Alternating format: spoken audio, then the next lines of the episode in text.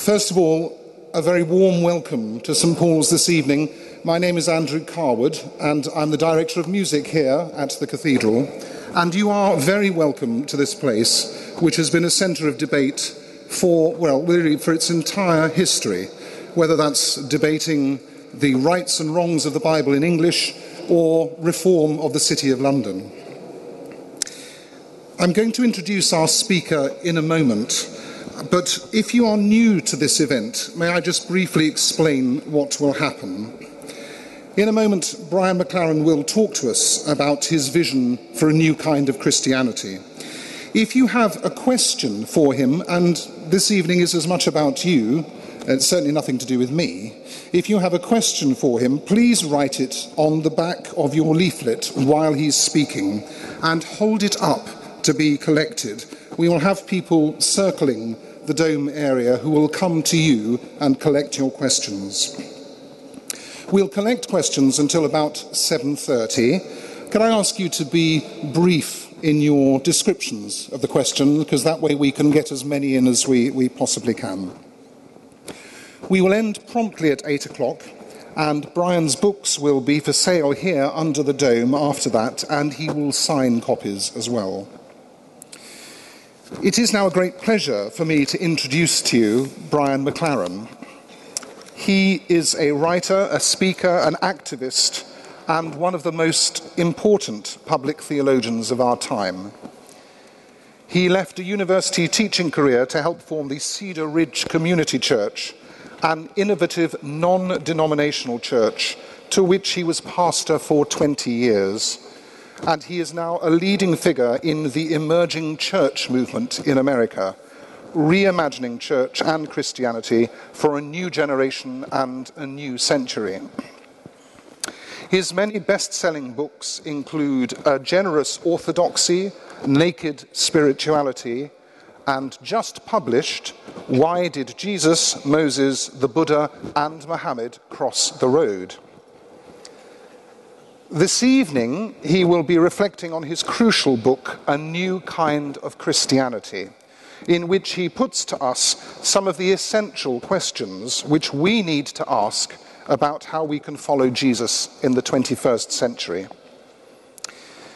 He is a speaker who's hugely in demand. He arrived in the UK 24 hours ago, and we are very honoured and delighted to have him with us here this evening.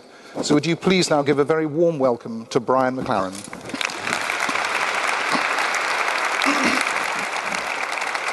Thanks.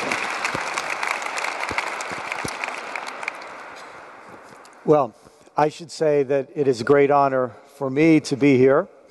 I think the sound system is working fine, but you've probably picked up that I have an accent from the far western provinces of the kingdom. Uh, I hope uh, the accent won't be a problem. The series that uh, the cathedral has sponsored under the title The Case for God is certainly a worthwhile uh, topic of debate and discussion at this time in our history. Uh, every one of us wake up each day looking at the headlines, whether on a mobile device or uh, remember paper newspapers or uh, on the television or on your computer. And we wonder what has happened since we went to sleep in the name of God. Uh, what building has been blown up? What, what uh, threat has been made? What explanation for a uh, catastrophe has been attributed to God and what way? And it's not a surprise that an awful lot of people observe the way God is used to justify the unjustifiable, and they decide that the world would be better off if we could just uh, dispense with the entire subject of divinity. Uh, so, when we open this question, the case for God, I think we have to talk about which version of God we're making a case for. Uh, we might say something similar if we were to have a debate called the case for science. Uh, if we were to only define science as science before Copernicus, uh, we would find it easy to say that that kind of science we've outgrown, and although it is an interesting part of our history, we're ready to move on to other things. Or if it were only Newtonian science that we wanted to make a case for, well, it, in the age of the, the uh, uh, in the po- age of post Einstein, in the age of muons and gluons, and uh, what some have called the God particle. Uh, a Newtonian science, we would say, yes, it's important, it explains a lot, but it doesn't explain everything. So, in today's world, if we were to make a case for science, one of the first things we would say is that science grows. Science has proven itself capable of growing and learning. In fact, the scientific method is a method of positing theories and then critiquing them and replacing them when a better theory comes into view. And I think when we want to talk about God and Christianity and uh, a case for God and a case for Christianity, we have to ask ourselves is our faith equipped with the same capacity for growth and learning as science is. And sadly, uh, often spokespeople for God and for religion and for faith uh, demonstrate an amazing capacity uh, for refusal to think. And um, so when you ask me, about whether I believe in God, I would first have to say, well, which God are you talking about? If you said, well, the Christian God, I would also have to say, well, which version of the Christian God are you talking about? It's interesting to me that the first Christians were persecuted for atheism.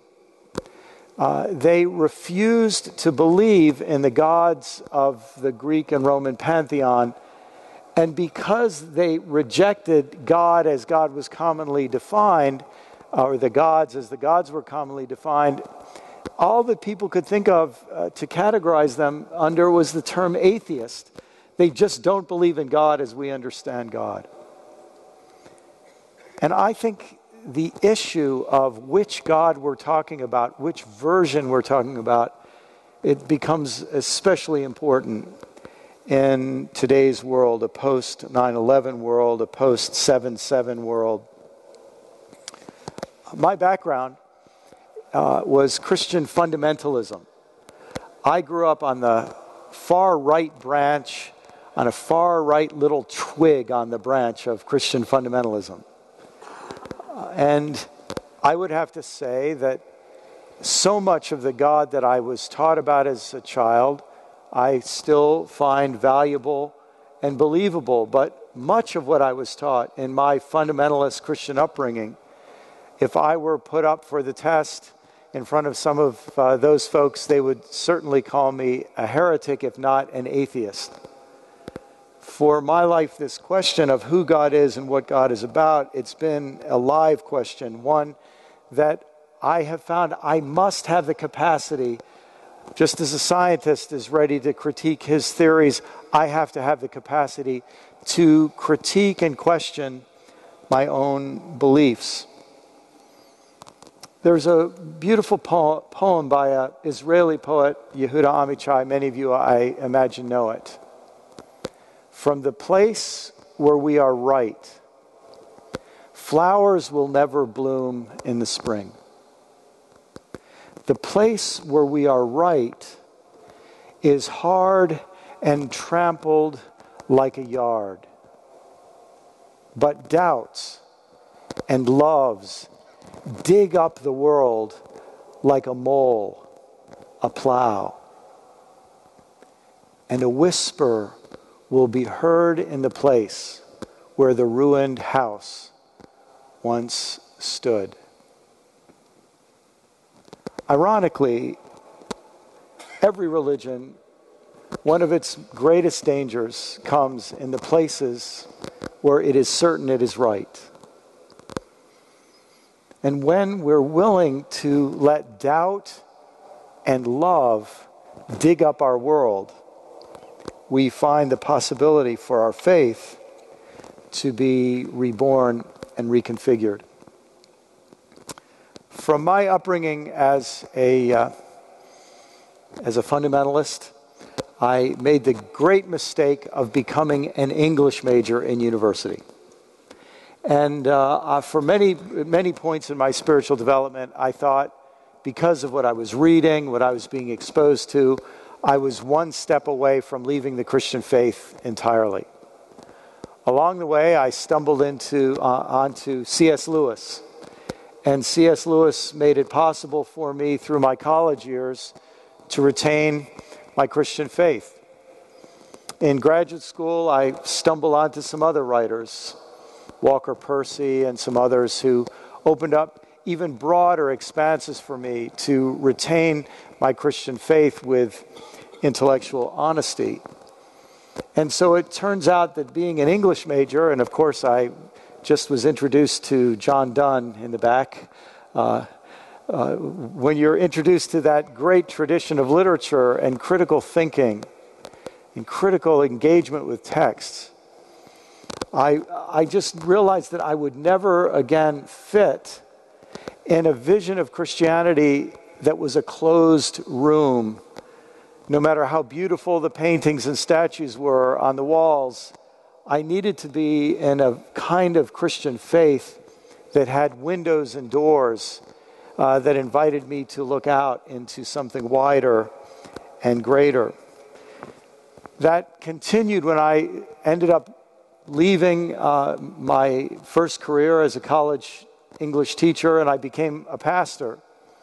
And uh, I was uh, working along as a pastor for five or seven years. And one by one, people would begin attending my church, and then they would make an appointment to come see me, and they would bring all of their questions. They would say, Listen, I like listening to you on Sunday. I was an agnostic when I came. Now I think I'm a theist. Or they'd say, I was an atheist when I came. Now I'm an agnostic. And I would say, Well, these are all steps in a journey. Uh, and then they would bring me their very best questions. And uh, I would give them my very best answers. Many of them I learned from C.S. Lewis and others. Sometimes they would leave my office and I would say, I think your question was better than my answer. And sometimes I would think, I would feel disappointed if they were satisfied with my answer because after they left, I wasn't satisfied with my answer. And so all of those questions built up and that dissatisfaction built up. And in the early 1990s, I went through a kind of crisis in my own faith where I had to grapple with other people's questions now as my own questions. And, uh, you know, I've had a relatively easy life. I've had a few challenges, but I, I will say one of the hardest things you can do is be a member of the clergy while you're going through a faith crisis of your own. Uh, I, I wish it weren't the case I mean, there's some sense that we ought to expect that anybody who's going to devote their life to, uh, to serving God and serving the church, they're the people who are going to have to encounter the toughest questions and the toughest moral conundrums. We, we should expect that they would have rough times in their faith, but very often we expect, oh no, they're clergy, this is all easy for them.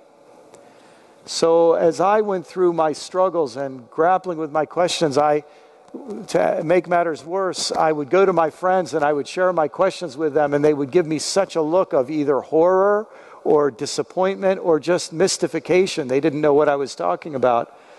I realized if I kept bothering my friends with my questions, I was actually harming them. And so, on top of having the questions, was a great sense of aloneness in not even knowing who I could talk to about them. But by the grace of God, I stumbled upon some authors and stumbled upon some good conversation partners.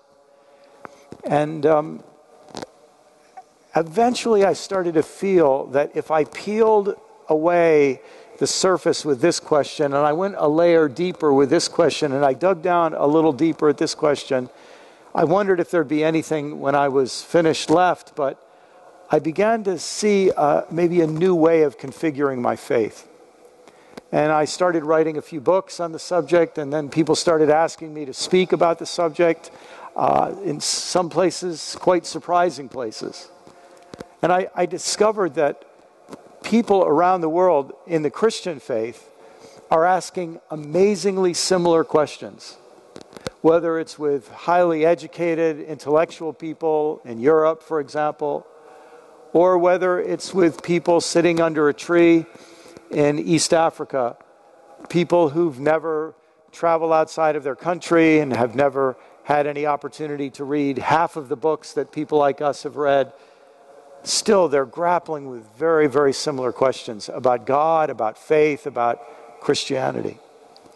And so uh, I wrote this book a couple of years ago called A New Kind of Christianity, where I tried to take all the questions I'd heard these other people asking correlate them with my own questions. And I tried to present 10 questions that I believe are transforming the faith. And all I'd like to do in the next few moments is I'd like to get, tell you what those 10 questions are. I'd like to spend a little bit of time talking about the first of those questions, and then we'll open it up, and you might want to explore any of the others in the time we'll have for discussion. Here are those 10 questions. The first one is this it's what I call the narrative question. What is the big story that the Christian faith is trying to tell? What is the big, this big scope of history? What is the narrative arc that the Christian faith is trying to tell? Second, the authority question. Where does the Christian faith derive its authority? Now, everyone sooner or later will speak about the Bible. And so this ends up being a question about the Bible and the Bible's authority, uh, an especially problematic and important issue as we near the 500th anniversary of the Protestant Reformation uh, that re emphasized the authority of the Bible. You know, for people my age and older, when they hear the word Bible, they think a source of morality people my age and younger hear the word Bible and they think a source of immorality because they think of how the Bible has been used to cause so much damage and harm. That authority question is a critical one uh, for the Christian faith in this century. Third is the God question, uh, especially because in today's world, the question of whether we believe God is violent uh, in some ways underlies every discussion we have about religion and public life. How can we speak of God in relation to our ancient texts when so many of our texts, Christian, Jewish, Muslim, even Hindu, our texts present images of the divine that are violent, sometimes genocidal, sometimes geocidal. The fourth question for us as Christians, if we look at the first three questions in a fresh way, the fourth question is Jesus, who is he? Why is he important? If we answer those first four questions in a fresh way, we'll be brought quickly to a fifth question the gospel. What is the basic Christian gospel? What really is that message? Sixth question, obviously, depending on how we answer the first five, it will raise questions about the church. What is the church? What is it for? Uh, we've had five centuries of argument about what is its form, but now we have to ask what is it for? Uh, because we know that the forms of church that we've inherited uh, are under stress at every turn. And it, we have to go deeper to ask the very purpose uh, of the church, whatever its form. The seventh question is the sex question. It's been uh, brought to the fore, especially because of the issue of uh, homosexuality and the identity of uh, gay people but it's also, I hear in England, it's even being discussed in relation to women. And uh, how does gender and sexuality, how does that relate to our vision of God and Christian faith? Uh, in my opinion, it, not only is this an important question, but it's an interesting question to say why has it risen to the surface so much at this point in history? Why has it become such a defining issue now? Because I think the sex question is ultimately a question about humanity. We're not only asking about sexuality, we're asking what it means to be a human being in a body uh, not only a body that is identified by gender, but a body that's identified by brain chemistry and all of the complexities of medical advancement, psychopharmacology, uh, our understandings of human evolution. All of this is forcing us to grapple with what we might call theological anthropology in a profound way. And the sex question, in some ways, is the tip of that whole iceberg. Eighth is the future question. Uh, the Christian faith has been famous f- through its history for making predictions about the future. Uh, some of them uh, maybe will go the way of the, uh, the Aztec predictions uh, uh, or Mayan predictions that people are talking about. but what is the vision of the future? Does the Christian faith predict the end of the world? And how does our understanding of the Christian faith's vision of the future affect us in the present?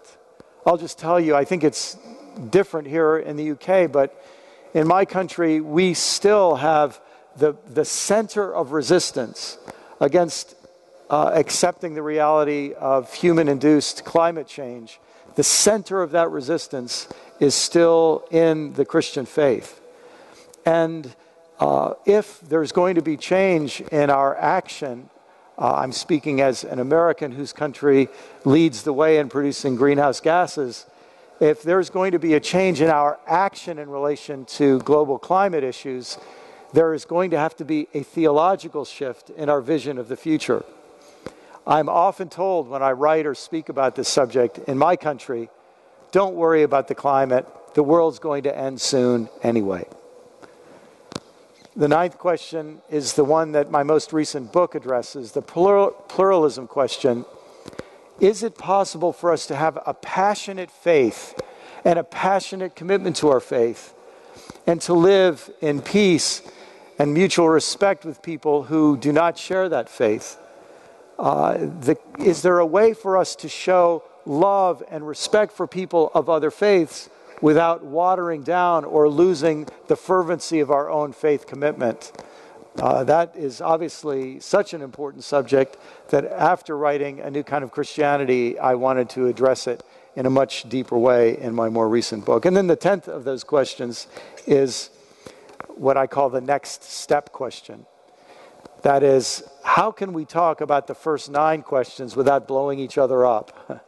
and how can we move forward in an ongoing uh, conversation about those first nine very important questions. Now, I'd just like to say something briefly about that first question, the narrative question, because uh, it's the only one of the ten that I haven't actually had people articulate to me in exactly that way. I haven't had people say, What is the biblical narrative? What is the biblical storyline? But I've come to realize that that is a question that underlies so many of the questions that sincere Christians have about their own faith and that people outside the Christian faith have when they try to look in at it. And uh, I've got to use my, um, my sort of uh, virtual PowerPoint slide at this point uh, and I'm going to ask you to help me create an imaginary scene here. But you all know what a plot line looks like. It's just a, a way to describe a storyline. I think the Christian storyline that many of us inherited could be diagrammed like this. I hope you're paying attention. A straight line, a descending line, a low line here. We might have this one a kind of squiggly line, an ascending line and a straight line. That's five. One, two, three, four, five. And then there's one more. It goes from the bottommost point here straight down, okay?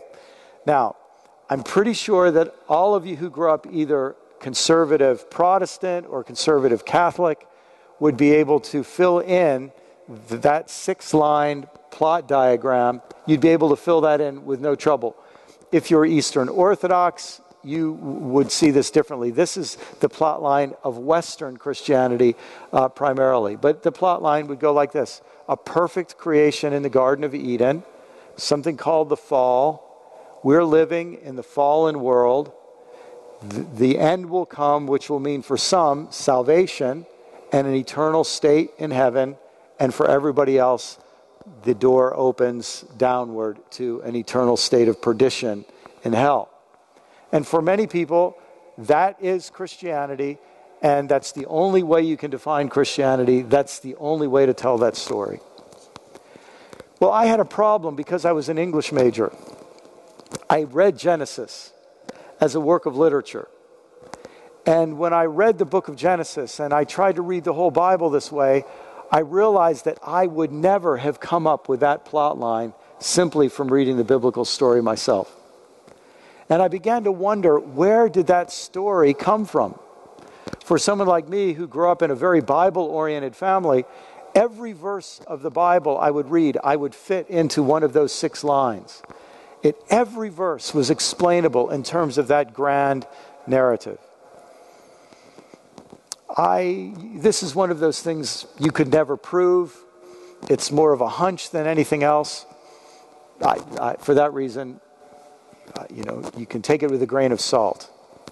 But I remember when I began drawing that plot line on paper, I just wondered maybe this isn't really the story of the Bible. Maybe this is really the story of Plato's cave. From the Platonic ideal, a fall into what we might call the Aristotelian real and salvation is getting us back to the Platonic ideal again. And if it doesn't work out so well, we could end up with Plato.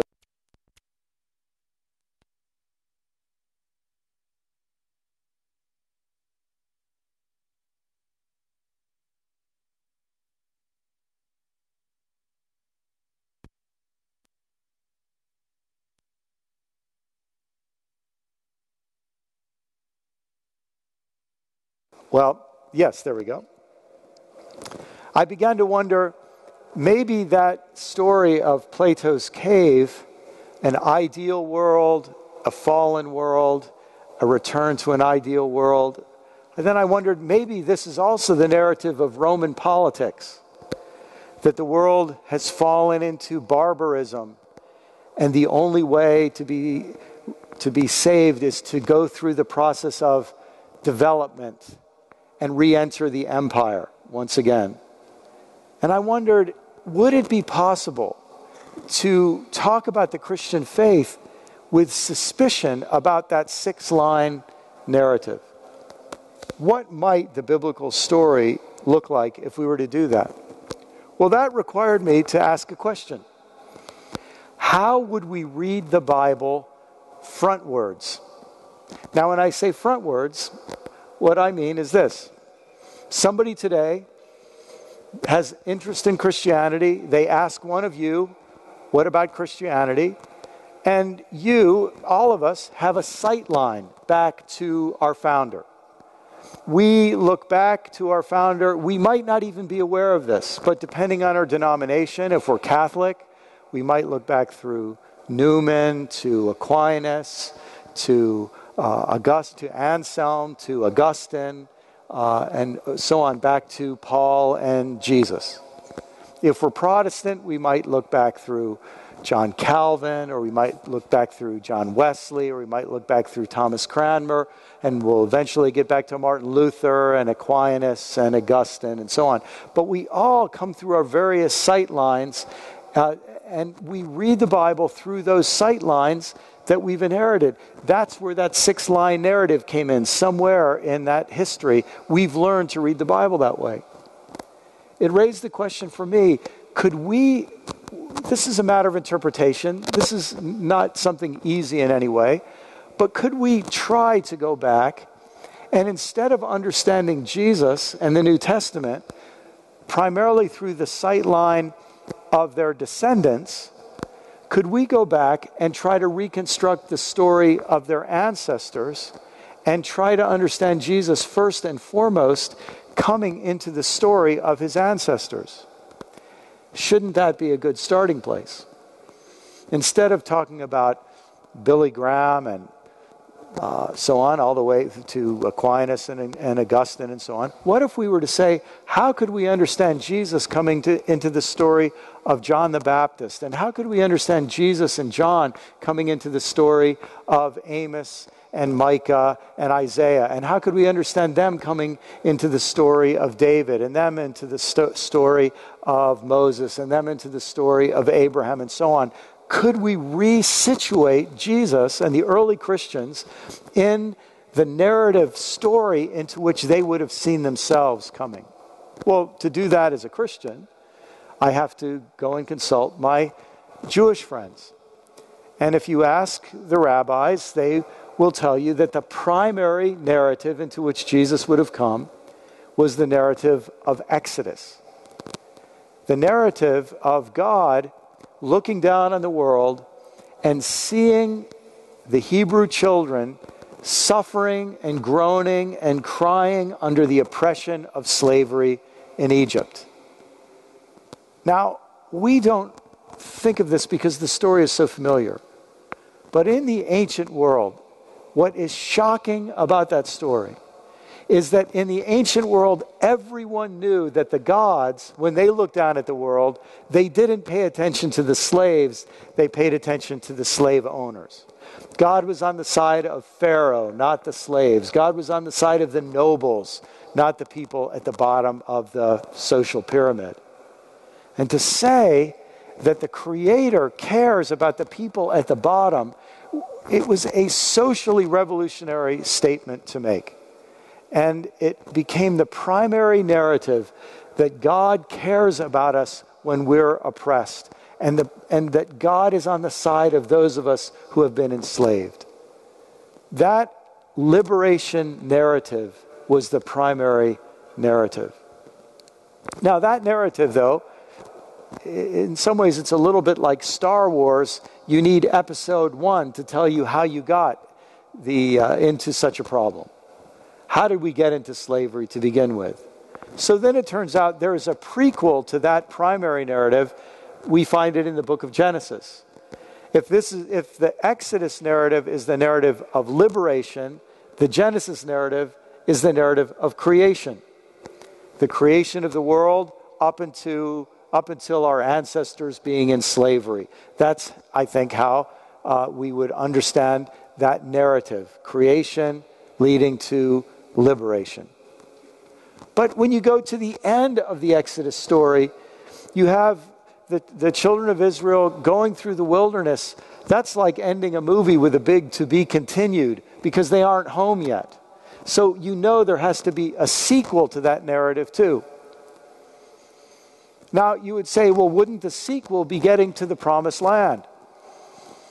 And that would be a great sequel, except for one thing as soon as the children, Hebrew children, made it out of the wilderness into the promised land, the land of milk and honey, they made a discovery. And that is, it's not so great to live in a land of milk and honey if everybody around you wants some of your milk and honey.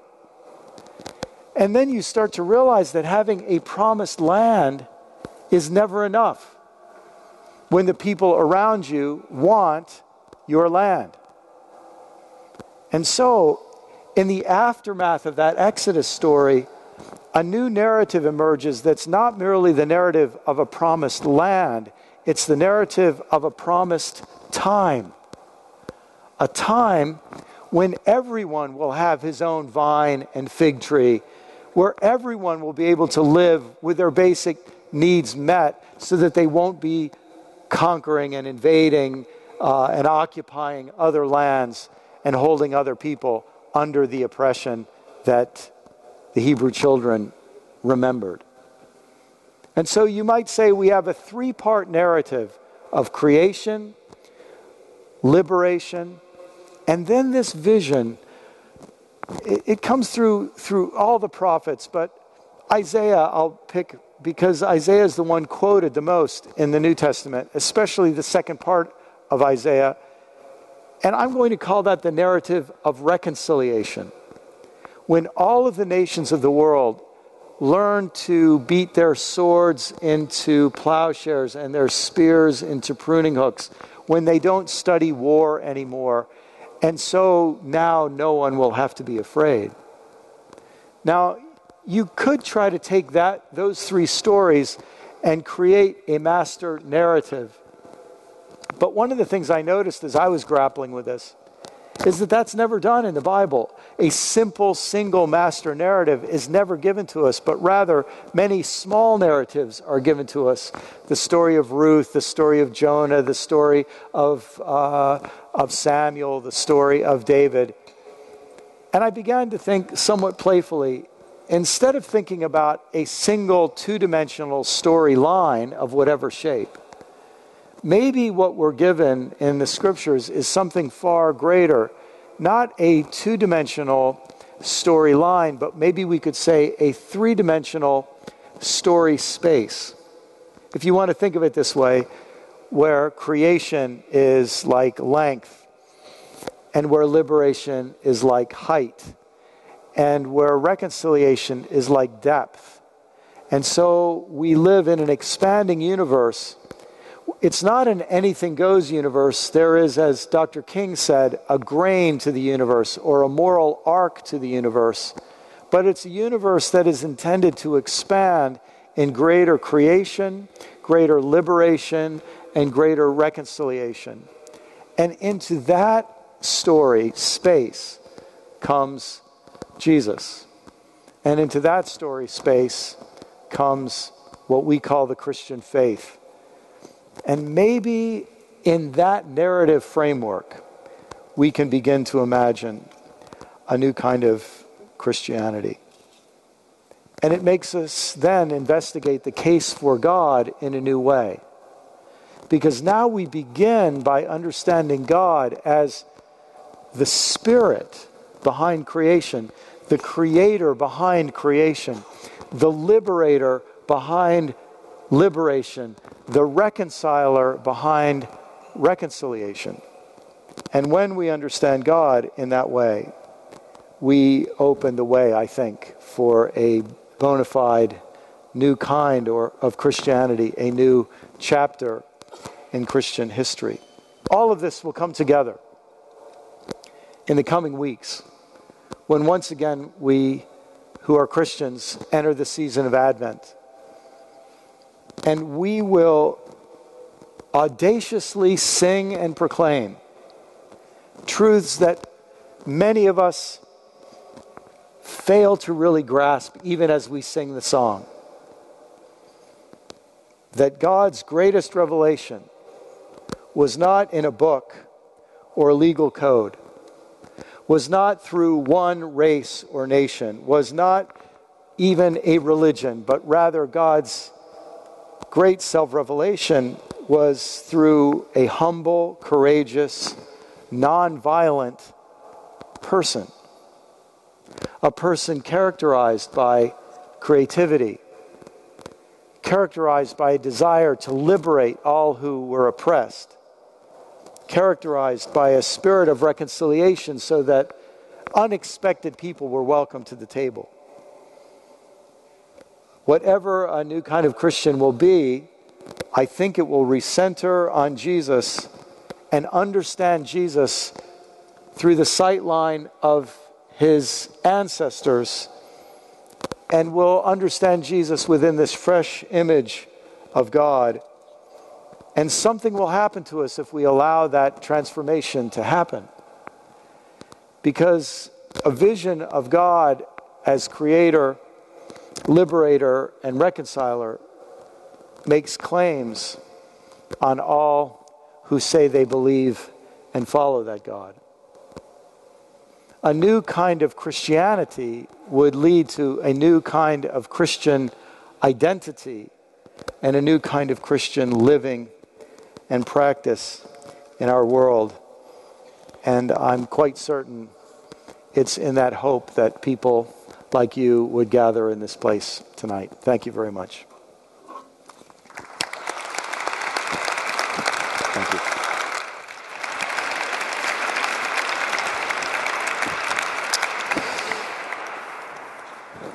Thank you very much, Brian, for that, uh, that thoughtful and thought provoking uh, speech.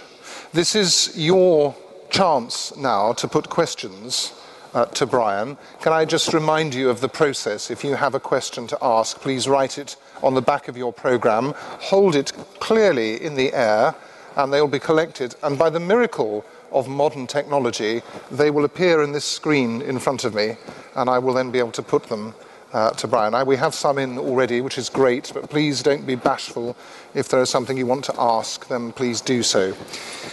Brian, I'm going to play the chairman's um, card to start off with and ask just one question of my own, and I promise I shall back out after that point. But it seems to me one of the big difficulties for Christianity, a, a, a, a little bit like an analysing literature, is that people simply don't agree on what they read. Now, there are various hot potatoes um, in the Church of England at the moment. There are statements in the Bible which appear to be unequivocal. Say, you must not, or you must. And people argue backwards and forwards, and we are, as a, a communion, divided on what that should mean. How, how do you address those difficulties? Yes, well, uh, so many of the 10 questions I talked about really do eventually trace back to that authority question. What is the Bible? What is the Bible for? And how is it meant to be read and interpreted and applied. Um, if I could, for a moment, I, would like to speak just as an American, uh, and I think you all here in this room, you know enough about our history that this will make sense to you. You have your own issues that you could deal with in, in your history. But as you all know, we took a long time to deal with the issue of slavery.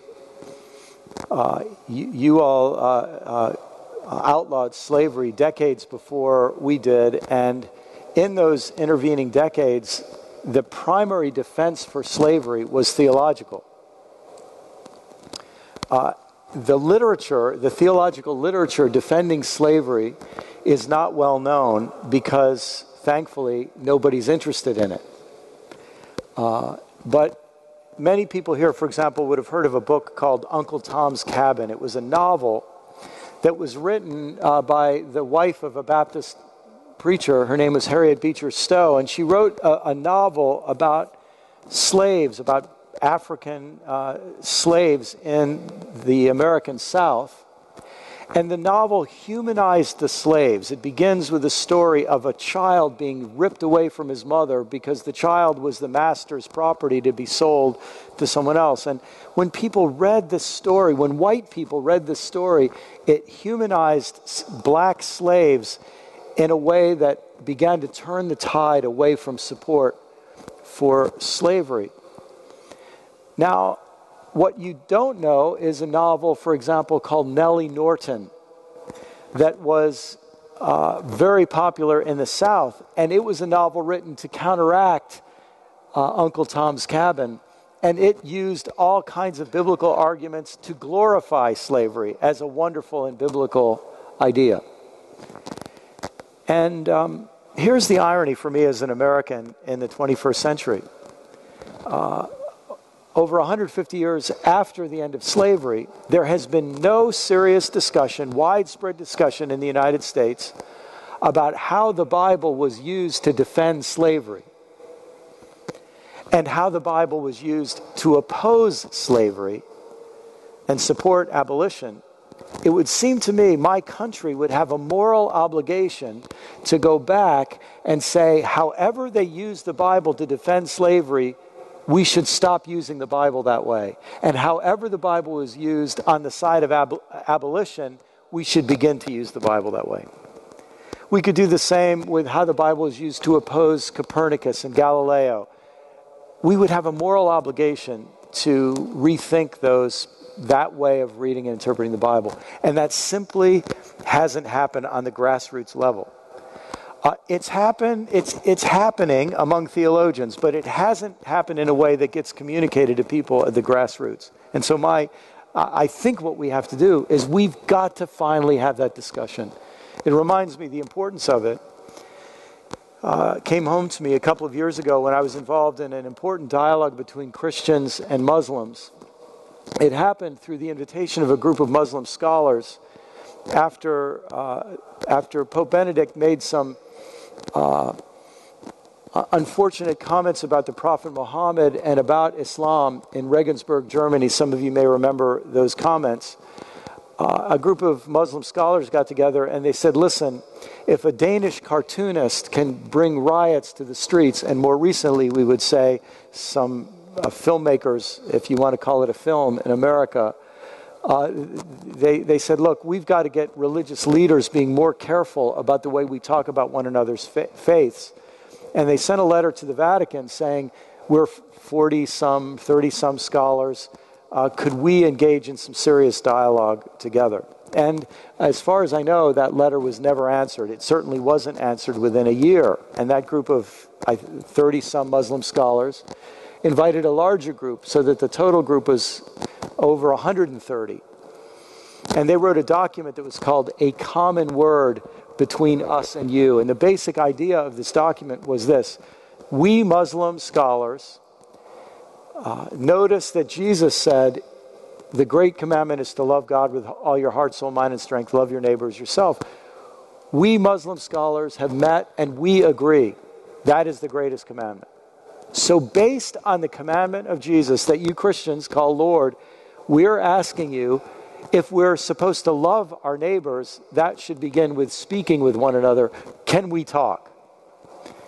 And uh, I was honored to be among an initial group of people uh, who wrote a, a response among, of Christian leaders to this document. And we had a meeting.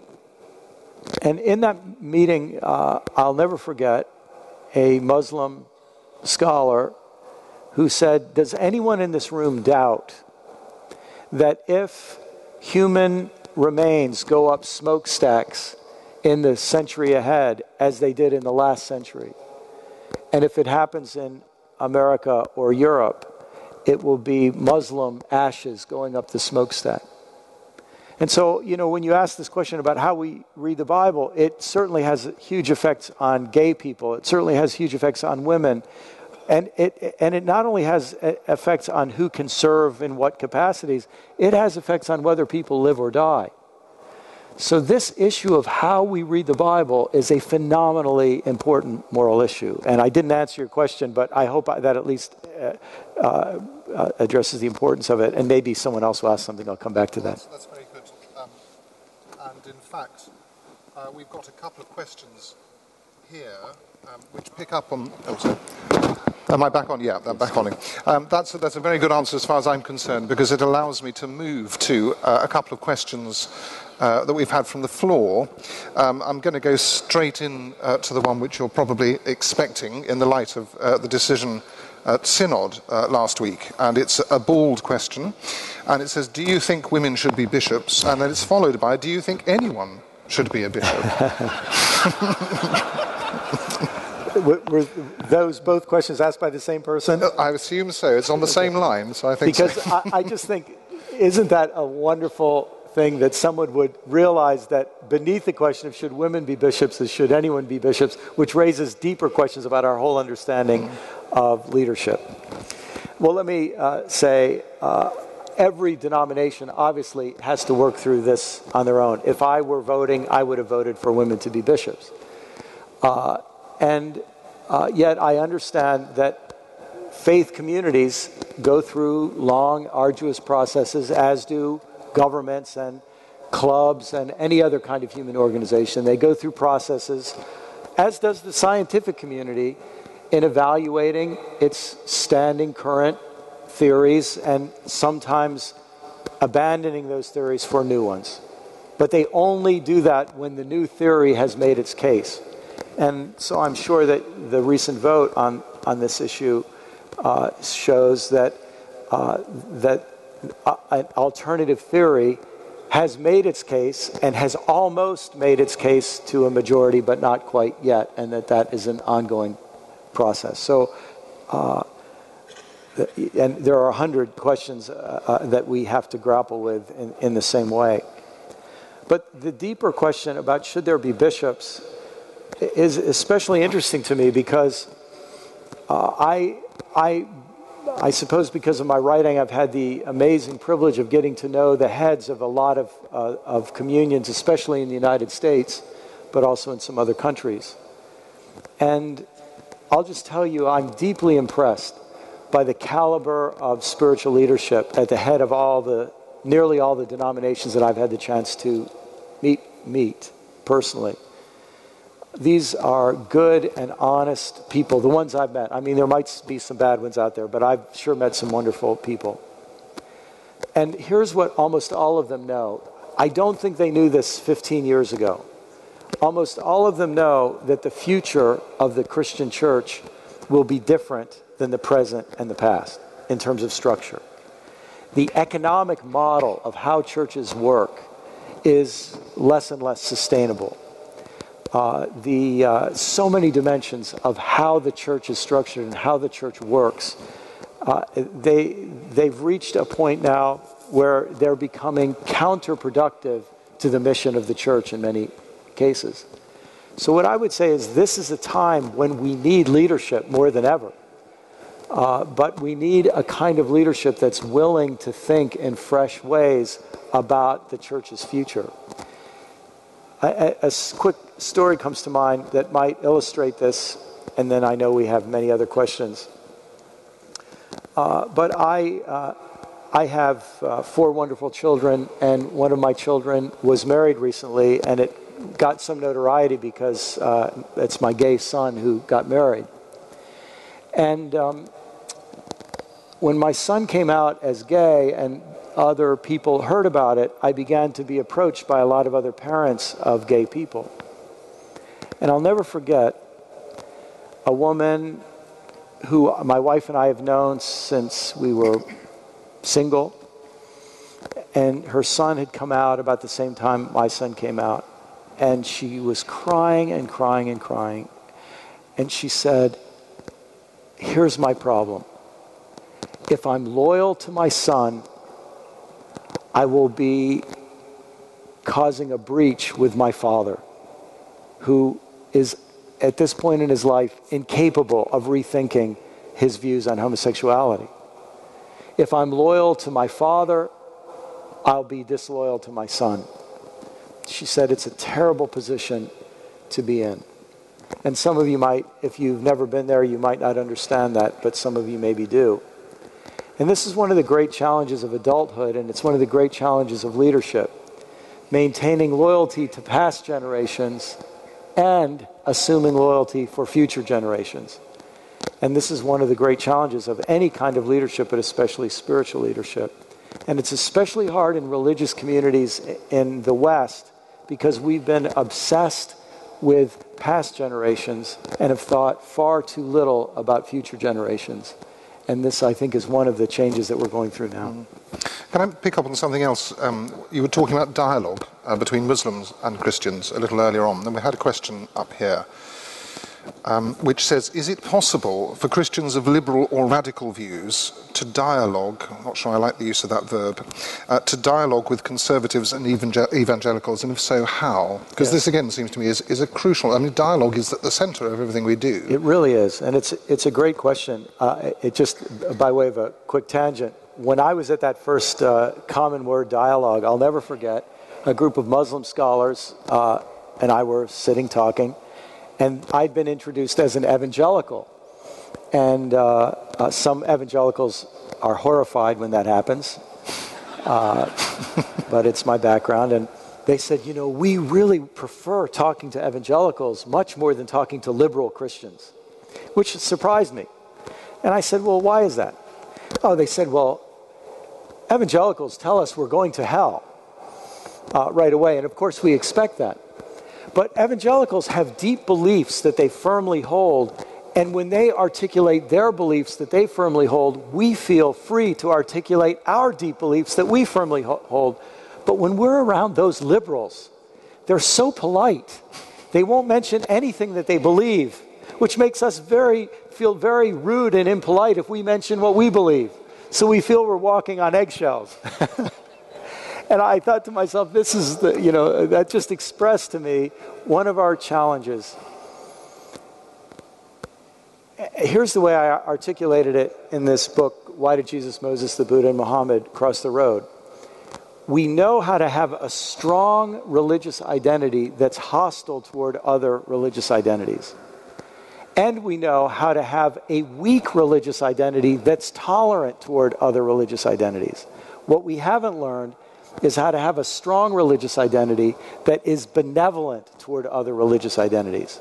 So that the stronger I hold my Christian commitment, is it possible to imagine the stronger I hold that commitment, the more committed I am to being loving and respectful and honoring of other human beings, whatever their religious commitment or lack thereof. And part of what that involves is an ability to engage with difference respectfully. And the fact is, you can be a liberal who is extremely tolerant of all other liberals. I think that's sinking in. Uh, and one of our great challenges, whether we're liberal or conservative, is to realize that the real challenge is finding a basis within myself from my own moral framework to encounter the other and to treat the other with respect. You know, I heard a good term for this recently. It was uh, called moral empathy. I'm sorry, intellectual empathy. The ability to try to enter into another person's perspective and see the world through their eyes. I might not agree with it, but unless I'm willing to try to enter into their shoes and see the world through their eyes, then I'm not going to be able to really experience that dialogue. And this, to me, is a, a moral and spiritual quality that, uh, that I think it would be a great thing if we understood, uh, uh speaking as a Christian, you're a better Christian when you when you develop this kind of intellectual empathy it's one dimension of being a loving and compassionate person who loves your neighbor as yourself and who wants to do for your neighbor what you wish your neighbor would do for you it's very difficult isn't it when um, you come against uh, a force of argument which is presented not necessarily on, just yes. within the Christian sphere, yes. but which is presented as the Word of God, the law of God. How, yes. how, do you how do you have a dialogue yes, about I, that? I, I can't say I've found the answer to that. So let's go on to the next question. uh, I, I, mean, sometimes what that means, to be to tell the truth about this, sometimes what that means is it means you are willing to enter into dialogue, knowing you will not be listened to, you will not be listened to, you'll be insulted, you'll be mistreated, and going into the dialogue anyway if for no other reason to manifest in neighborly presence to the other, even knowing that that will not be reciprocated.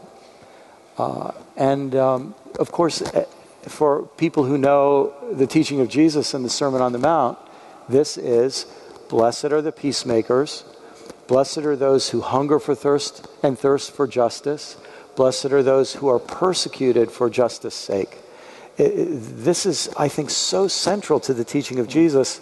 And, um, uh, and sadly, it hasn't been an important part of our moral curriculum. But maybe we're going to realize that uh, it should be. Let's, uh, I've got a question here about some of other elements of Jesus' teaching, which says, um, Do you think that Jesus taught absolute non-violence and that we are called to follow him in that? It's a difficult question for us to yes. face in the 21st century, isn't it? Especially with both the United States and Britain active in the spheres that they are. Yes. Um, yes, it is very, very difficult. And I, I don't think I can answer it uh, satisfactorily because, uh, for a couple of reasons. Uh, I, it's not because I'm afraid to be forthcoming, it's because I think the word absolute is highly problematic. Uh, uh, so when I'm invited to be in a dialogue about absolute pacifism, for example, versus just war theory, I just feel there. I, it's a worthwhile discussion to have. It's not the one. It's not where I would like to insert myself, because my understanding of the way God works with human beings is that God always begins with us where we are and helps us to take a step in the right direction. And the question is, what is the right direction? And as soon as we talk about absolute nonviolence, uh, I, I just think right away that puts us beyond where many of us are capable of taking a next step. Maybe I could use a quick example. If global climate change is half as serious as all of our data is telling us, 500 years from now, our ancestors will look back on us as the generation that destroyed the planet and that created unimaginable suffering for future generations. And what they would, would maybe come back in a time machine and they'd say, Are you absolutely against fossil fuels? Well, the fact is, even if we are against fossil fuels and we write about it on a computer, that computer wouldn't have been produced by fossil fuels, you see. So we're so complicit in a, a, a world uh, of what we might call dirty energy. And so I'm against violence, absolutely, but I'm part of a dirty energy economy. I'm part of an economy and a, a, way of life where there's violence. And so my desire is to take every possible step that we can toward nonviolence. Uh, the, the person who helped me on this subject more than any other, he just died recently, but it was Walter Wink. And Walter Wink said something like this He talked about just war theory. And the problem, one of the problems with just war theory is that we make it sound like there are two ideals that we can choose from. One is the ideal of nonviolence, and the other is the ideal of just war theory, upheld as two absolutes. But what Walter Wink said is maybe we should rename it not just war theory, as if war will be eternally desirable to God. It's very hard to read the Bible and it's very hard to read the, teachings of Jesus and say that war is eternally desirable, although some people, maybe in this room, would say that. Uh, but he said maybe we should call it preliminary violence reduction theory.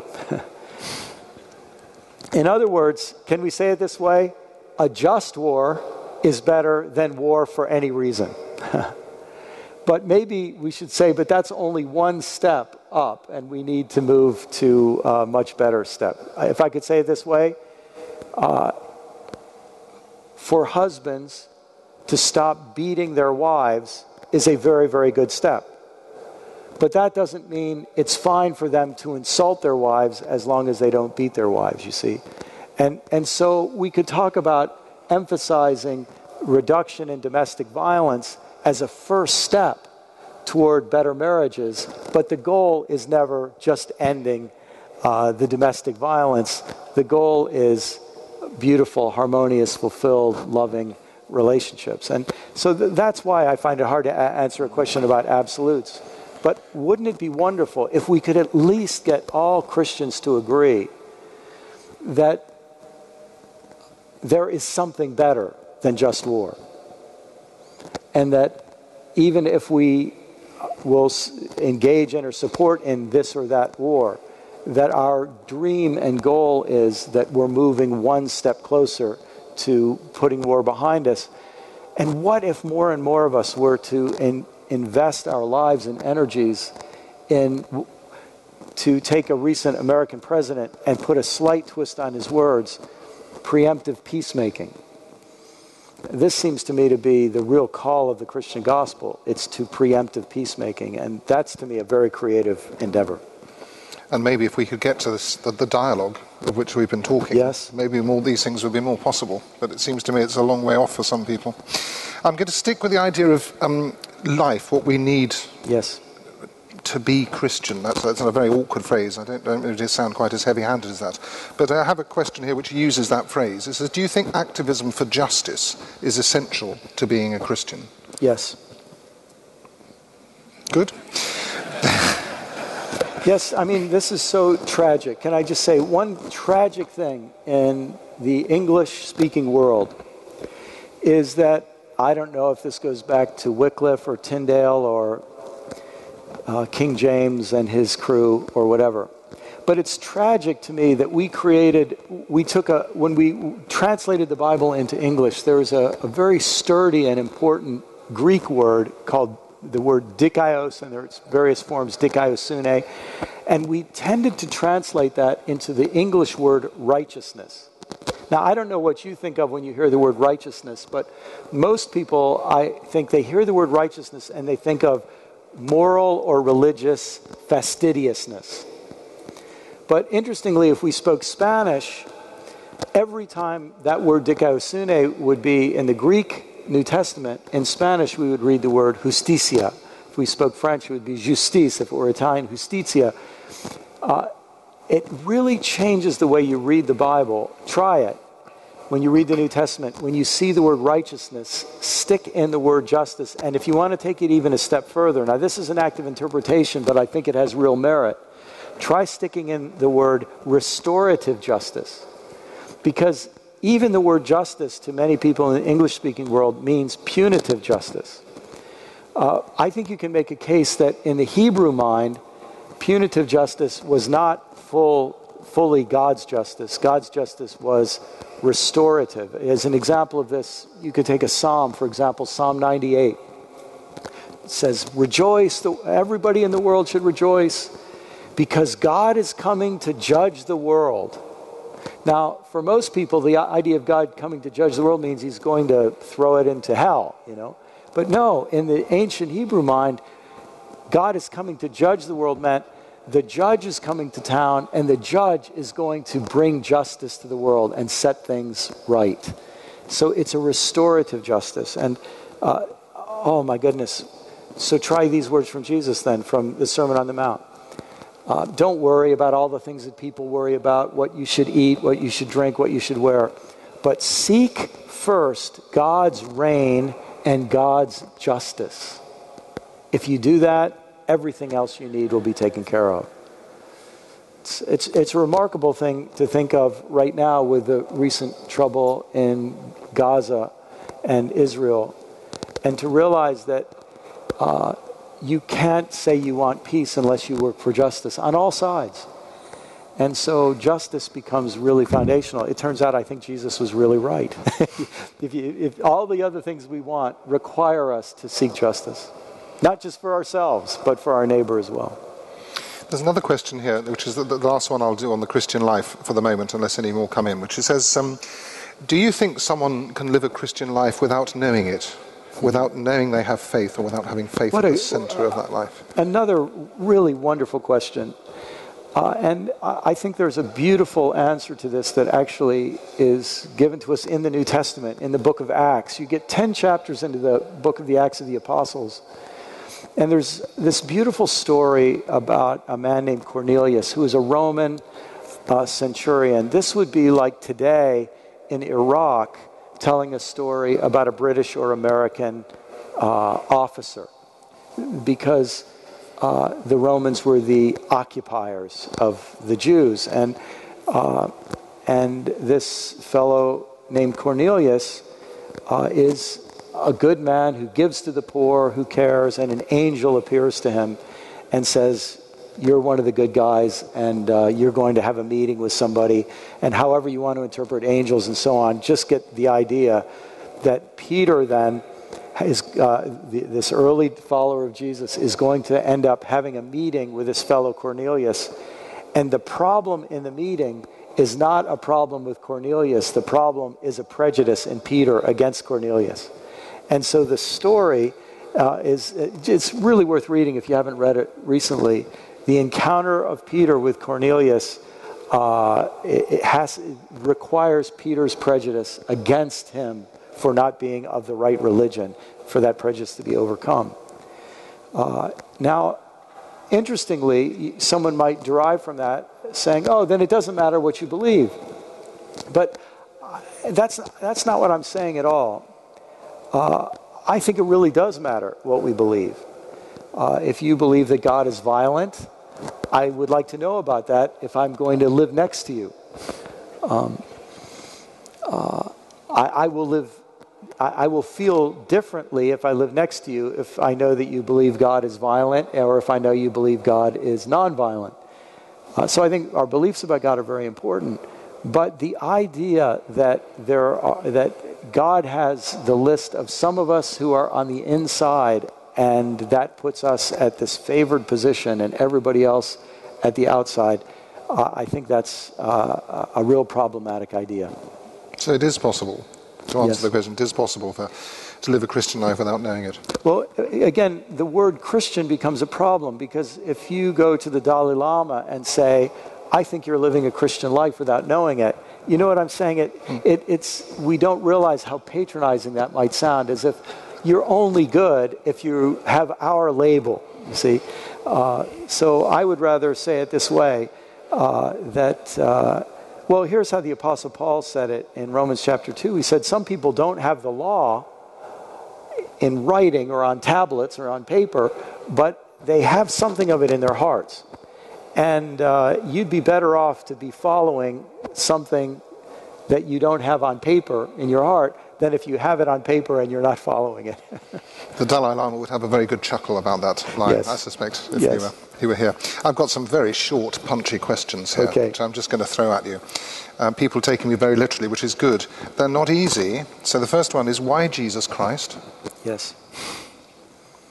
You know, one of the most well known verses in the entire Bible is this uh, uh, For God so loved the world that he gave his only begotten Son, so that whoever would believe in him wouldn't perish but would have life uh, eternal or a life of the ages.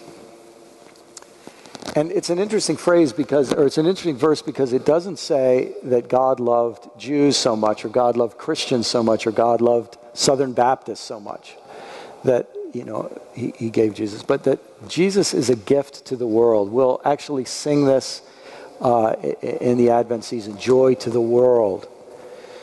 So, one way to say this is to say that Jesus is a gift to the world, and I am glad to be a witness to that fact.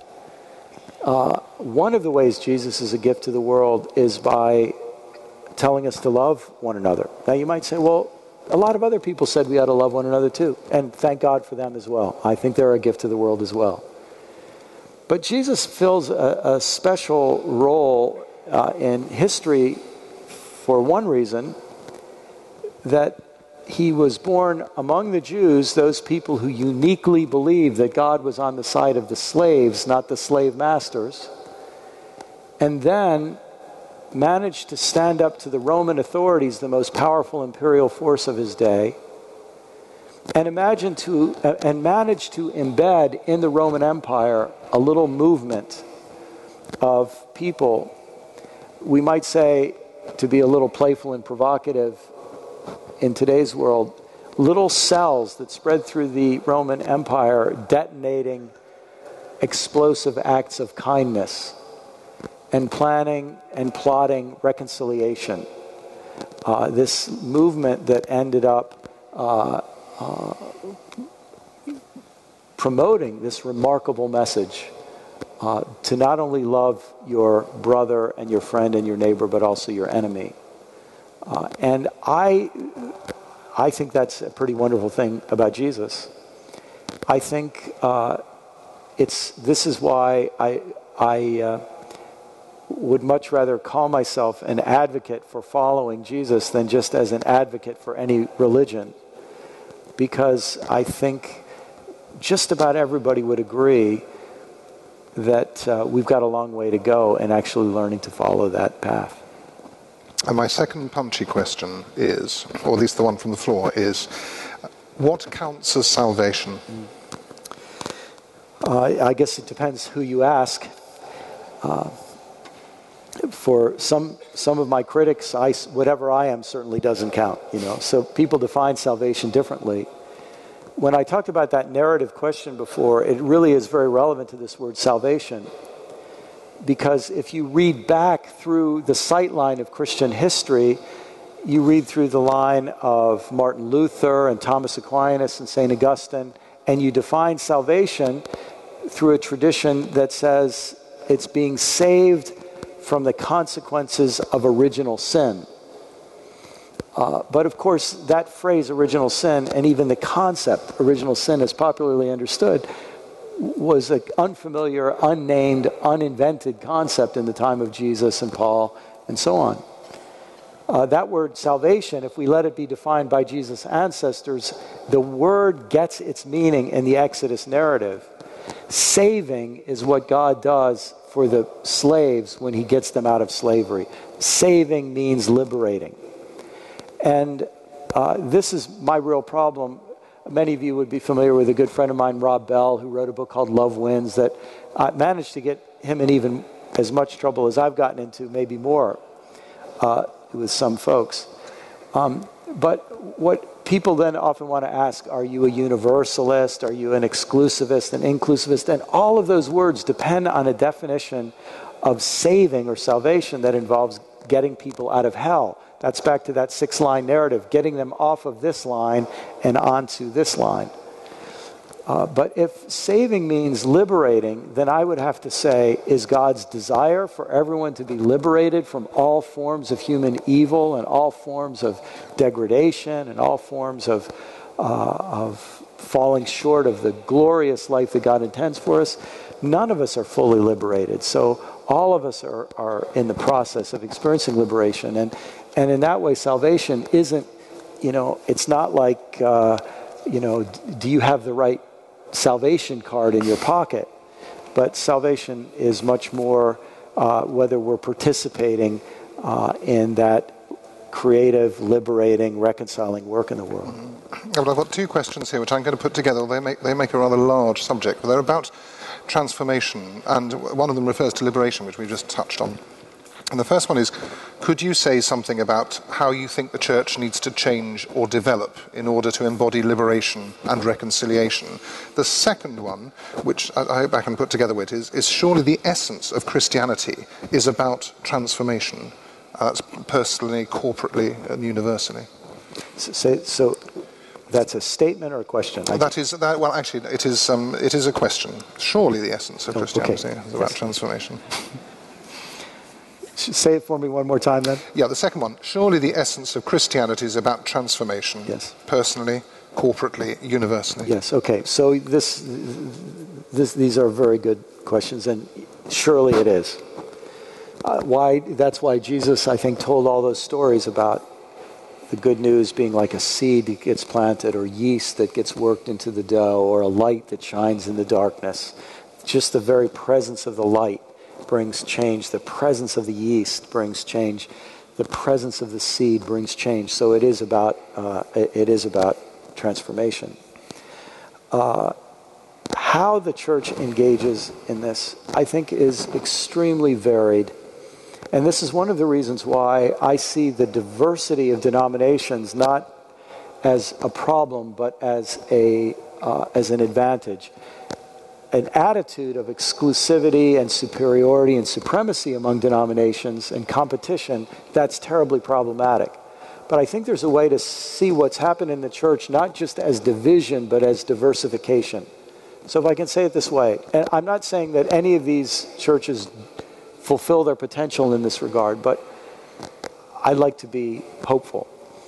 Uh, you know, there are things that the Roman Catholic Church can do as an organized unit in a positive way to make a difference, if they wanted to, that they really could organize to do. Uh, they could do things, especially in Latin America, for example, that nobody else could do, if they decided to do that. Uh, these days, Pentecostalism is growing so much in Africa, Latin America, parts of Asia. If Pentecostalism wanted to make a difference in areas of social justice, they really, really could. Um, the, the problem is, because of our narrative assumptions, not that many people actually would say, surely the purpose of the church is transformation. They would say, surely the purpose of the church is warehousing souls until they can be sent to their final destination.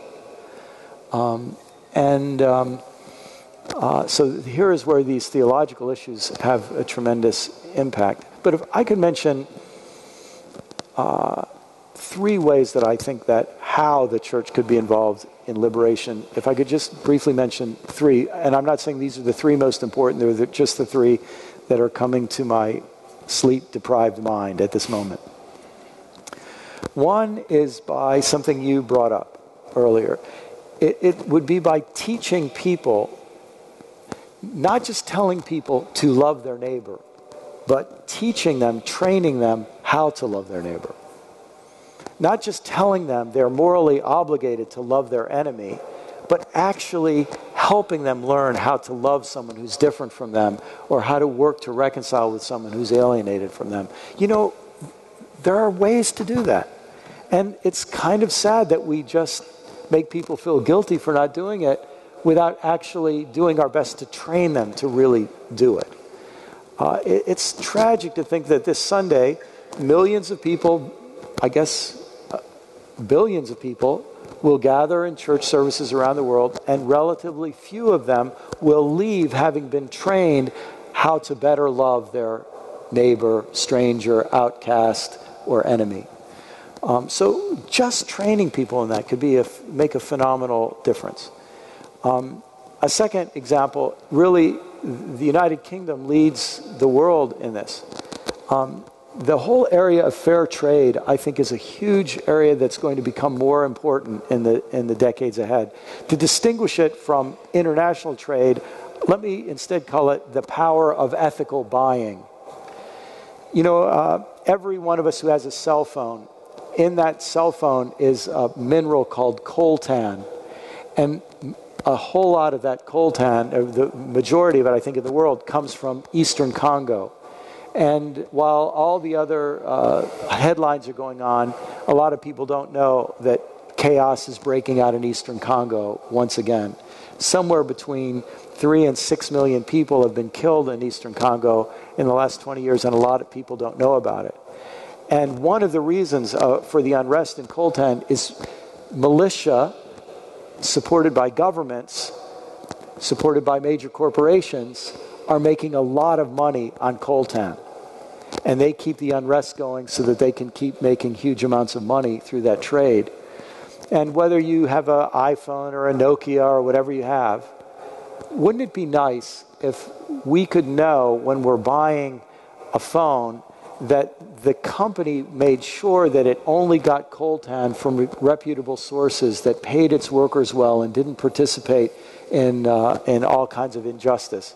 Well, that's what we mean by ethical buying. And my hope is that just as we outlawed uh, the obvious kind of slavery in your country uh, over 200 years ago, and in my country a little over 150 years ago, wouldn't it be wonderful if we could dream that 50 or 100 years from now, we would be able to, in a sense, vote with every pound that we spend for companies that are doing a better job of preserving the environment, caring for the poor, and, uh, and contributing something beyond just profit to rich people's uh, big accounts. Uh, so that would be a way that we, we could organize for the common good uh, in, in, a way that would really make a difference. And one other way that we could do this involves clergy. And it involves our clergy leading the way. All clergy are busy. I, I, I imagine there are some lazy ones, but I've never met them. I, I, when I was a pastor, I was around. I was I worked incredibly hard, and I was around incredibly hardworking people. So we would have to find ways to relieve the duties of clergy to do this. But what if we said to our clergy, we don't want you to be the pastor of this church? We want you to be the pastor from this church to the community. We want you to lead us in a constructive engagement in the, in the community. Uh, that could really change the way that churches become agents of justice in, in our world. I think I've got time for one more question. Um, and if you wanted to use this as a um, as a sort of wind up in any way, if there's anything you want to say that, uh, that you haven't said, this would be a good time to do it. it. So it uses a quote of Simone Weil, who says that the tragedy of Christianity is that it came to see itself as replacing other religions instead of adding something to them all. Would you like to comment on that? Uh, well, first, the, the, best thing to do would be just to have you read it again okay. because Simone Weil is saying something incredibly important. The, uh, the, the line is The tragedy of Christianity is that it came to see itself as replacing other religions instead of adding something to them all. Uh, you know, this is a, a, a very powerful statement, and it, it connects to my own biography because my paternal grandfather was from Scotland. He emigrated to Canada and then, uh, and then became a missionary to Angola. And so my father grew up in Angola and Zambia for part of his childhood. And they were part of the missionary movement that was centered here in England and that was so deeply related to the British Empire. And uh, there, there was this assumption of superiority. It was the superiority and supremacy of white people, of European people, of English people, and so on. Uh, and it, it, casts Christianity as the chaplaincy to an empire and the chaplaincy uh, to uh, domination of other nations and cultures with their religion. Uh, and it's so different from the image we're given of Jesus. It just sounds a lot more like Caesar than it sounds like Jesus. And um, so I think about uh, I think about Paul's words in in Philippians that the amazing thing about Jesus is that Jesus didn't try to grasp at equality with God, but rather, which by the way is something all of us try to do. I mean, in some ways, it's the reversal of the story of Adam, grasping for the fruit as a way of saying, I want to be able to, to be like a God and decide who's good and evil. Uh, but rather pours himself out to be a servant to everyone. And it's a fascinating thing to imagine a conversion of the Christian vision of mission. To say our goal is not to convert everybody, our goal is to serve everybody. Our goal is to give everybody every treasure they're willing to receive that we've received. And of course, that wouldn't exclude also us being willing to receive treasures that others want to offer us. And um, so, this to me is a, a wonderful opportunity. Uh, that and Simone Weil's quote reminds us then uh, that it's not a bad thing after 2,000 years of our religion going to take a look back and say, yeah, we've done pretty well in this, haven't done so well in that, and to say, what could the future be like if we opened our ears and opened our hearts again in a fresh way to, uh, to our founder? Uh, what would happen if Jesus actually got a hearing again in the Christian religion? That is an exciting thought. Thanks. That's a good place to end, I think. Thank you very much. Well, um, I hope you agree with me. That's been an absolutely fascinating uh, evening. First of all, can I thank you all for your attention for being here tonight and for your excellent questions. I'm sorry there are one or two which I didn't manage to get to. Um, there will be a film of this event uh, available on our website, and if you've missed any of the others in the series, they are also available on the website for you to look at. Uh, I have two tasks for you before you disappear. Um, the first is uh, that this is the last in the uh, Case for God series. And I wondered, therefore, if you would like to say a huge thank you to Elizabeth Foy, who is sitting just over there, who's put this whole series together and has masterminded it and organised it. Thank you very much, Elizabeth.